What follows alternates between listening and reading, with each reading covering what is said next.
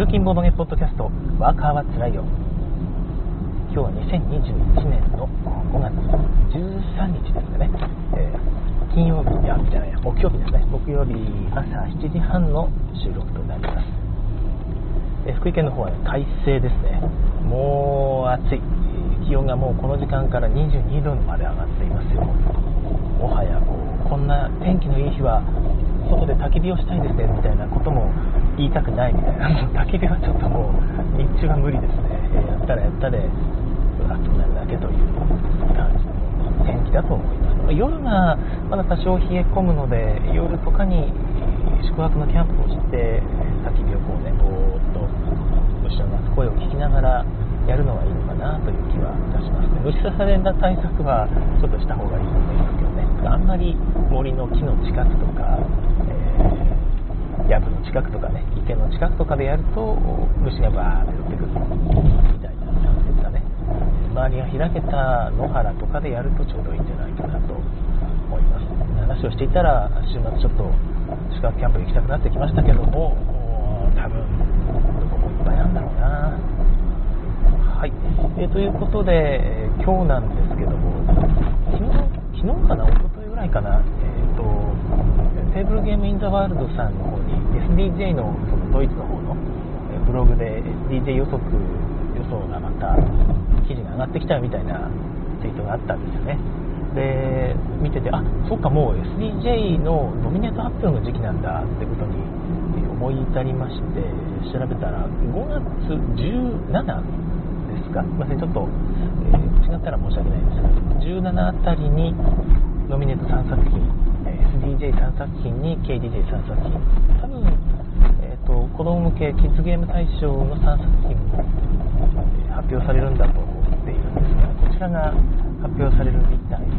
すね。はい、でこちらを私の方でもですね、ちょっと調べてみて、これ面白そうだなっていうやつをいくつかピックアップしたいなと思います。はい、ということで、そうですね、えー、まあ、普通に SDJ から行こうかなと思いますけども、皆さん、まあ、そのいろいろとゲーム遊ばれててね、日本でも最近は新作がガンガン入ってくるので、海外と同じような目線で見れると思うんですよね。なので、意外とまあ、あそうそうだよねみたいな結果になる可能性も高いんですが、なんとなくお付き合いください。一応、可能性が、あまあ、3つ選んだんですけど、まあ、それプラスアルファみたいな感じで選んでるんですが、可能性が低いやつから、まあ、いわゆる3位からみたいな感じで発表していきたいと思います。皆さんもね、ここに今、ツイキャスで聞いていらっしゃる方はコメントでここに書いてくださっても全然大丈夫でございます。はい、じゃあ SDJ、私が予想する第3位、ミクロマクロクライムシティ。はい。いやね、皆さんも、えー、知ってるよってね、それだろみたいな感じで思われてると思うんでね、大した情報になってないと思うんですけども、まあ、正直これ私実は外そうかなってちょっと思っていたんですよね。というのも、まあ、テーマがやはりクライムということで犯罪がテーマなんですよね。至る所で殺人が起きていたり、盗みが起きていたり、下手したら、不倫みたいなことまで起きていたんですね。いや、これは子供さんと一緒に、遊ぶにはどぎついのではというですね。8歳、8歳の子にこのこの人はこのおっちゃんの愛人なんだよみたいなことをですね説明しなきゃいけないのってちょっとまずいなっていうこのおっちゃんはこのこの女の人には奥さんだけど毒を飲まされて死んだんだよみたいなですね、え、話をするのって良くないんじゃないかなと思うんですよね。8歳8歳って言ったら4年生ですかね。4年生？違うな。2年生ですよね。小学校2年生ぐらいのことを遊ぶ時にそんなことがあってはいけないような気がしてぶっちゃけ小学校6年生でもあんまり良くない気がちょっとしてるんですよね。そう考えるとこれ大丈夫か？ってちょっと思ってですね、まあ、一時期下げていたんですが、まあ、考えるとルール説明ほぼいらない。パッとみんながこう集まってテーブルの上でこう集まることに意味があるゲーム。リモートでできないですよねこれ。でまあその驚きがあるということですよ。ストーリーがあるゲームなので1回しか遊べないんですがストーリーがあるっていうのは驚きがあるということなのでこれはやっぱり非日常的なボードゲームシーンとしては楽しいですよね。いいですよね、えー、でまあいろいろと考えるとまあ売れるよねと。これ SDJ になったら話題になるしさすが SDJ だってなる可能性も十分高いんですよね。ということで一応含めました。でただ多分対象に選ばれることはないような気がします。ミクロマクロクライムシティ SDJ 予想第3位でございました、私の SDJ 予想第2位なんですがこれなんか私ひょっとしてその発売年を間違えてて実はもう過去にノミネートされていたりとか、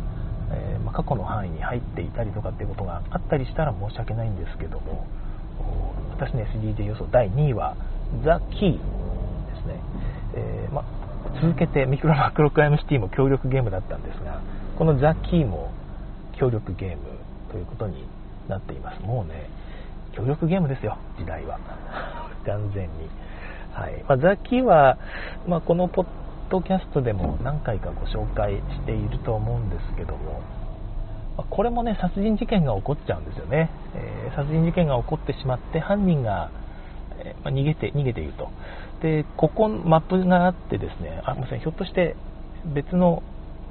いくつかのストーリー的なあのサブセットがあってその中の1つしか遊んでないので他のセットでは違うかもしれないんですが私が遊んだやつはですね、まあ、マップがあってですねここの場所からここの場所を通って犯人はここに逃げたであろうみたいな事件のあらましが説明されるんですね。でそうすそういう状況で3人の容疑者が浮かんでくると、え、髪の毛が金髪だったりですねそういう感じの特徴がある顔が、えー、イラストで描いてある3人の犯人が浮かび上がるんですね。でそこでこうカードがいっぱいヒントが書かれたカードが裏向きで場にバーッと裏向きで出てですね。その中から1枚選んで、まあ、みんなリアルタイムでいいですよ。選んでパッと取ると。みんなリアルタイムでバーッと取ってみると犯人は赤いあ金髪ではなかったみたいなヒントが書かれている。でそうするとお、まあ、犯人は金髪でなかったみたいなあまりにも直接的なヒントは書かれてないかもしれないんですがここあでもそうだな、まあ、それぐらいのヒントはあったかな、はい、そんな感じで少しずつえーと、ロジカルにえ削っていくんですね、この可能性を削り、可能性を削り、残ったら残った可能性はこいつしかないと。いうような感じで削っていくんですが、そのヒントの出し方が面白いんですよね、こう見てって、犯人は10時15分にここに、あこのこの人は10時15分にこの場所にいましたよみたいな目撃例が書いてあったりしてですね。犯人がここでこの時刻に犯行を行ったらこの時刻にここにいるはずがない。だからこの人は犯人じゃない。とかですね。そういう推理がどんどんどんどん成り立ってくるという感じです、えそういう面白さがあってですね。最初私これ協力ゲームかと思った。そうそうザッキーは協力ゲームじゃないですね。よく考えたら。そうこれ協力ゲームかと思ったんですがそうではなくて、えみんなあのバラバラに自分で各自ヒントを持ってって、えー、まあ、解けたら他の人が解けましたっていうのを待ってるという感じです。で、解けたと思って、全員が解けたと思ったら、だいたい15分ぐらいですかね、えー、答え合わせっていうことで、合ってた人はイエーイ、外れた人は、え、なんでなんで、え、なんでなんで、どういうこと？どういうこと？ってこう、え答え合わせをして、あ、そう、えーっていう感じで、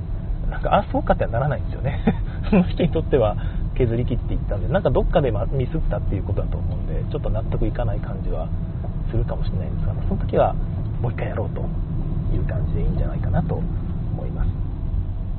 はいえー、ま非常に遊びやすいゲームでいろんな人に出せるいいゲームだと思うんですよね。私も1つ買おうかなと思いながらもなかなかちょっとこうですね、えー、買うまでは至らない。まあその、なんだろうな、まあ、協力ゲーム、あまあ、協力ゲームじゃないんですけどね、まあ、あんまりロジック推理ゲームそんなに好きじゃないっていうのがあるのかな。でもやったら面白かったんですよね。うちのことも遊べるかな。何しろザッキーは、えー、まあ、非常に悩む対象になるかどうか悩むぐらいの面白いゲームでございました。はい私の予想第2位はザ・キーでした第ちなみに第3位は先ほど言いましたけどミクロマクロクライムシティでしたねということで第1位本命ですね本命発表ですが SDJ ヨスコさんおはようございます。あ、キーの話ですということで、そうですね。ザ・キーが私の SDJ 予想第2位でございます。第3位は、えミクロマクロクライムシティでございました。私の予想第1位、え本命発表です。本命は、ダラダラダラダラダラダラダラダラダラダーンなんだっけ名前を忘れたわ。えー、ダラダラダラダラダラダラダラダーンはい。パーフェクトモーメント。まあ、ご存知の方もね、もう日本でも発売されているのでいらっしゃると思うんですが、こちらは、こちらも協力ゲームではないですね。えー、なんとですね、写真を撮ると、カメラで写真を撮るというのが、あのゲームのプレイに入っています。各自が写真、カメラ持ってないとできないですね。で、まあ、それもどうなのと思ったんですが、今の世の中みんな持ってるので、全然ありなんじゃないかなという気がいたしますゲーム内容はどういうものかというと、えー、ま登場人物が17人ぐらいいるのかなその全員に紙紙製のフィギュアがついています。登場人物全員のそれが、えー、プレイヤー人数分4人だったら4セットついてるんですね。拡張でなんか6人まで遊べるようになってるみたいですが、えー、ま全登場人物全員分のフィギュアが各自全員に配られている状態でスタートです。で自分の前に、まあ、全員が、えー、プレイマットとテーブルみたいなのを置いてですね。でついたてで他の人から見えないようにしてその登場人物のフィギュアをボード上、まあ、テーブルの周りに配置していくというようなプレイになっています。で各自がですねパグルってご存知ですかね。パグルっていうのがあってみんなが1つずつ全体で1つになる答えヒントの断片を持ってるんですよね。例えばでそれをみんなでこう情報交換少しずつしながら一番効率のいい答えを自分だけが探しでその最終的なみんなの情報を全部合わせてその最後に答え合わせをしてですねその条件に一番合致したアイテムを集めていた人が勝ちというのがハグルなんですが、まあ、それをこの登場人物の配置に置き換えたゲームなんですよ。でこうヒントが各自34枚ぐらいずつ持ってるのかな、この人はこの登場人物は、その会場の一番右端にいたいと思っている、この人は男性の隣にはいたくないとかですね。そういうヒントが書かれたあそのカードみたいなのがランダムに配られます。それを見て、えー、じゃあこの人はここに配置しようみたいなことを決めていくんですね。で途中で指示に従ってそのヒントカード自分が持ってるやつを他のプレイヤーと交換していきます。でそれによってなんかあそうなんだってことでちょっと配置を変えたりしてもいいのかな、まあ、そういうことを何回か繰り返した結果、え出来上がった人物配置それをですねカメラで写真にカシャッと撮って、え最終的な答え合わせタイムということでさあこの登場人物は何がしたかったんでしょうかみたいなどういうふうな要望があったんでしょうかみたいな発表。皆さんこれ合ってますか？合ってた人は得点みたいな風にやっていくゲームだと思います。やったことがないのでね、パーフェクトモーメントというゲームです。いやーこれねああそうです。あえヨーコさん SDJ の予想ですね、えー、パーファーストモーメント確かに良さそうです。リプレイということで私もリプレイなんですよね。パーフェクトモーメント私今回 SDJ の予想ということでこう調べて見つけたゲームなんですがそれまではなんか大して、まあ、協力ゲームだったらどうでもいいやと思って放置してたんですよね。私協力ゲームあんま好きじゃないので、えー、だこれは協力ゲームじゃなかったですよね。勝手に私が勘違いしてて協力ゲームじゃなかったでカメラで撮影っていうのもなんかピンときてなかったんですが、えー、これは十分面白そうですよね。いや誰にでもおすすめできてまた新鮮な感じで遊べて部屋は新しいねっていうキャッチコピーもいいじゃないですか。スマホで撮るボードゲームみたいな、えー、まあ、見せやすさも抜群ということで、これしかないかなという感じがいたしました。ということで SDJ 予想はパーフェクトモーメントです。私の方は、ね、全然違ったりするかもしれませんけどね。でもう1個の枠枠外といいますか予備枠としてですね BIS20 を私の方は上げています。この間遊んですごく面白かったんですが全然ね、えーと、これ確かドライマギアじゃなくてなんだっけ？えっ、ー、と名前知らかな。あそこから出ているゲームで老舗のところから出ていて全然面白いんですよ。ドライハーゼンだったっけ？えっ、ー、とそのメーカー的にもすごいいいしゲームもすごく面白いんですけどいかんせん小箱のゲームなんですよね。で小箱だとちょっとセールスがあんまり期待できない可能性もちょっとあるのでどうかなと思うんですがゲーム内容は私は十分 SDJ に値するゲームだと思っているのでひょっとしたらミクロマクロクライムシティが外されてビス20が入るという可能性は大いにあるなと思っています。はい。まあ、私の中でだけですけどね。私は知らないゲームドイツでしか出てないゲームとかねいっぱいあると思うんで全然こんなのね1個もかすりもしないかもしれないんですが少なくとも、えー、この3つはこの4つ何か1個ぐらいはせめてリコメンドぐらいにはノミネートじゃなくてね、えー、入ってもおかしくないと私は思っています、はい、改めましてもう1回言うと SDJ 予想第3位ミクロマクロクライムシティ第2位、ザ・キー。第1位、予想第1位はパーフェクトモーメント。予備枠として、えー、ビス20ですね。こちらがミクロマクロクライムシティの代わりに第3位に入る可能性はあるというような予想でございました。はい、アルガさんからコメント、ゆで卵を食べたら黄身が喉に詰まってスーパームゼタアルガですということで、アルガサトですということで、はい、お話しされます。喉大丈夫ですかね。あれね、辛いんですよね。牛乳飲んでも喉にしまってる状態では別に解消しませんからね気管に入ってるわけで気管に牛乳流し込めればいいんですけどそしたら死にますからねあんまりゆで卵って朝食うもんじゃないのかなみたいなことを思ったりもしますけど朝食いたい食い物ナンバーワンも割とゆで卵だったりします。作るのめんどくさいですよね。前日の夜に作っときゃいいんでしょうけどそれもまためんどくさいという。はい。うことで後半は、えー、KDJ エキスパート部門の方の予想を発表していきたいと思います。これがねだいぶ難しかったっていうのは私あんまりやってないんですよ。この辺のこの辺に相当するゲームをほとんど遊んでなくて。やっぱりほとんど使うあの1個も遊んでないですね。今からあげるやつほとんど。で重ゲーか軽ゲーかしか遊んでなくてこのちょうどいいタイミングこの位置にあるゲームって本当に遊んでなくて、えー、まあ、もう一回外してる可能性があるんですが1個目、えー、KDJ 予想第3位。というかもうこれほとんど全部同じような位置にあるんですがパレオ。です。これは日本語版が今も出ていますね。アークライトさんから、え、協力型のデッキ構築バック構築ワーカープレイスメントということみたいで私これね全然見落としてましたね、まあ、これも協力型ということでしかもなんか設計自体がテーマなんですよね。でなんか全然心にヒットしなくて、えー、完全にスルーしていたんですけども海外の人たちがですねパレオパレオ言うのでうんどうなんだろうなと思って今朝見たんですよ。たらまあ面白そうじゃないですか。みんなで、ね、なんかこうカードを持ってですね。遊ん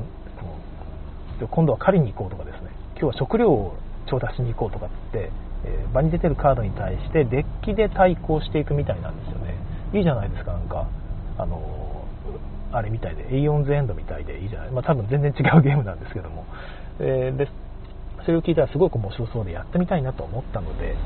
先ほどポチりましたはい、えー、近々遊んでみたいなと思います本当にね、これやったこともないし、情報もね、今朝知ったばっかりなので、え全然語ることもないんですけども。はい。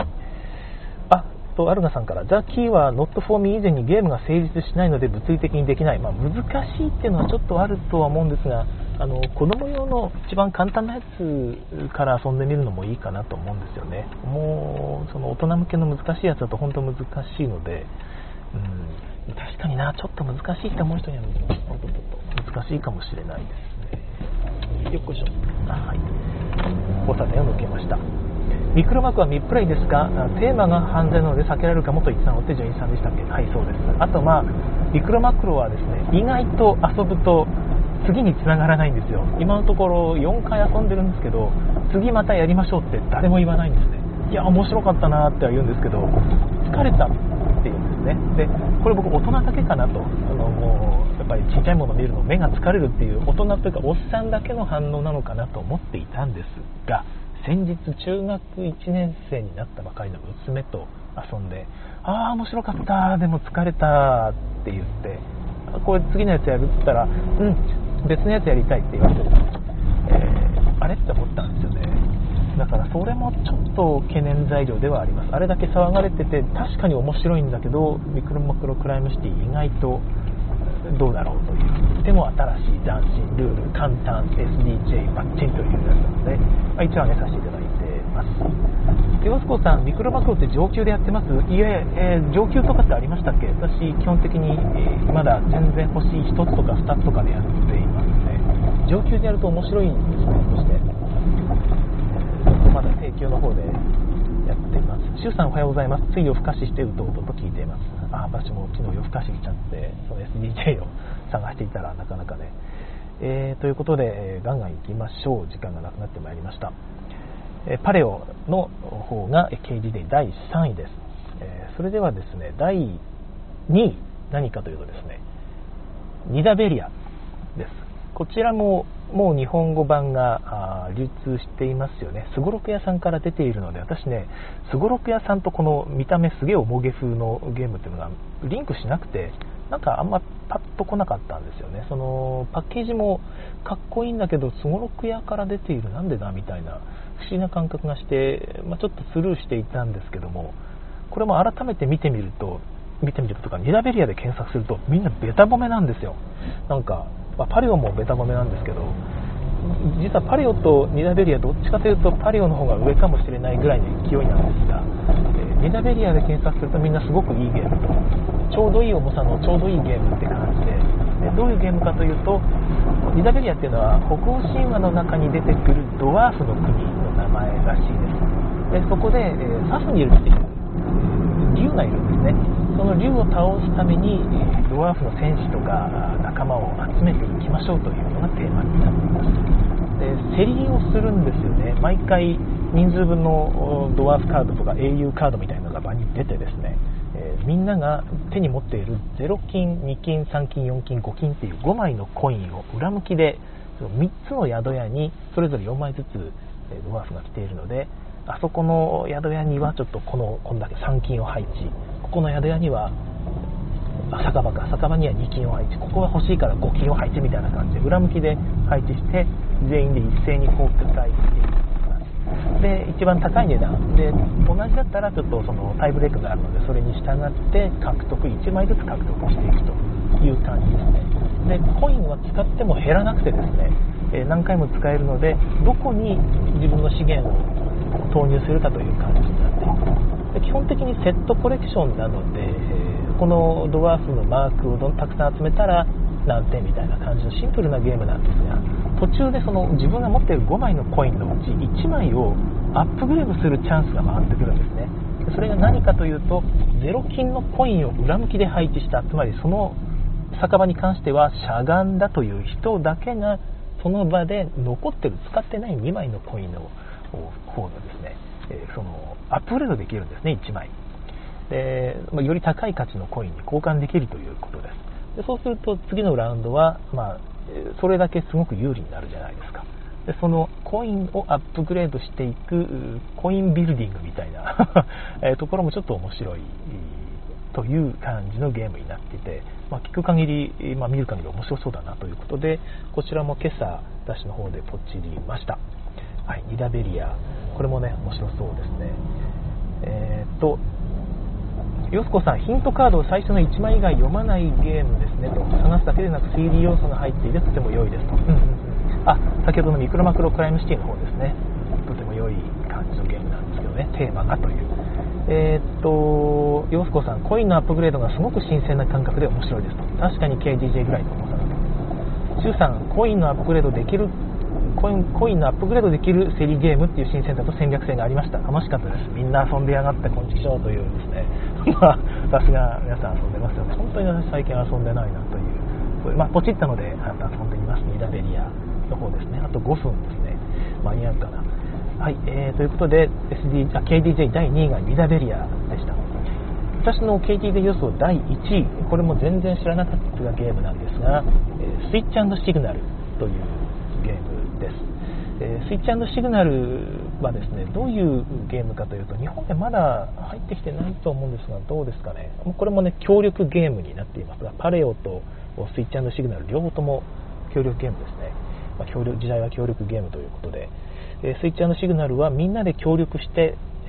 列車を動かしていきですね。途中で列車に貨物を乗せて目的の港まで運んでいこうという感じのゲームです。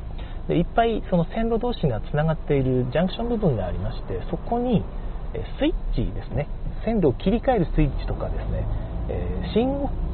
信号機みたいなものがあるんですよ。だそれを各自が手札を使ってちょっとこう信号機動かしときますわとかあスイッチこっち来るでしょ。こっちにやっときますよ。みたいなことをやっていくんですが列車は思い通りには動いてくれない。毎回、えカードで決められた列車をですねサイコロで出た分動かすということになっているので、えー、本当にねあの 運に翻弄されるんですが、まあ、聞く限り見る限りこれは面白いぞという感じのゲームです。えスイッチャーのシグナル見る限りルール量がすごくちょうどいい感じなんですよね。多分ミラベリアとかパレオってちょっとルール量多いんですよ KDG にしては、えー、それに対してこのスイッチャーのシグナルは十分ルール量も少なくてまさに KDJ 向きと。いう感じがいたしました、えー、出たら私もちょっと欲しいなと思いつつもパレオ買っちゃったのでもうこれ以上協力ゲームを増やしてもなという気がしているんですが、まあ、まあ欲しくなりましたよね調べると。ということで、えー、改めまして、えー、第3位 KD で第3位がパレオ協力業務パレオ石器時代のテーマ今も出ています。日本語出ています。第2位がニダベリアこれもすごく屋さんから出ています。第1位がスイッチシグナルでございました。私の KDJ 本命です。これねスパイコネクションこの間遊んでこれ KDJ じゃんでちょうどいいじゃんみたいなことを言ってたんですがやっぱりこういうみんなが本当におすすめするゲームを見てみるとまあちょっと見劣りするかなという感じはしますね。ただスパイコネクションもねすごくいいゲームで単純に新規性の問題なんですよね。地味だっていうことがあるだけなのでレコメンドぐらいには入ってほしいなとは思っています、はい、あとアルナックとかですね西フランク王国の試着とかもひょっと試着試着じゃないな。何だっけ？えっ、ー、と西フランク王国のあれ？名前違ったわ、はい。まあ、シリーズで1個またね出たやつも入ってもおかしくないなとは思っているんですが、はい、あとはですね、えー、KDJ に今回対象になるかどうかが分からなくて外したんですがアドベンチャー・オブ・ロビン・フットというこれも協力型のゲームでなんとあのアンドールの伝説のミハエル・メンツェルの作品ですね。また絵も当然メンツェルが描いてるんですがこちらがもし範囲に入るんであればまあ KGG だろうと。またアンドロと同じくね、えー、と思われます。同じあれですねあの協力型のやつなんですが全然アンドールと違うやつで袋からなんかキッコマを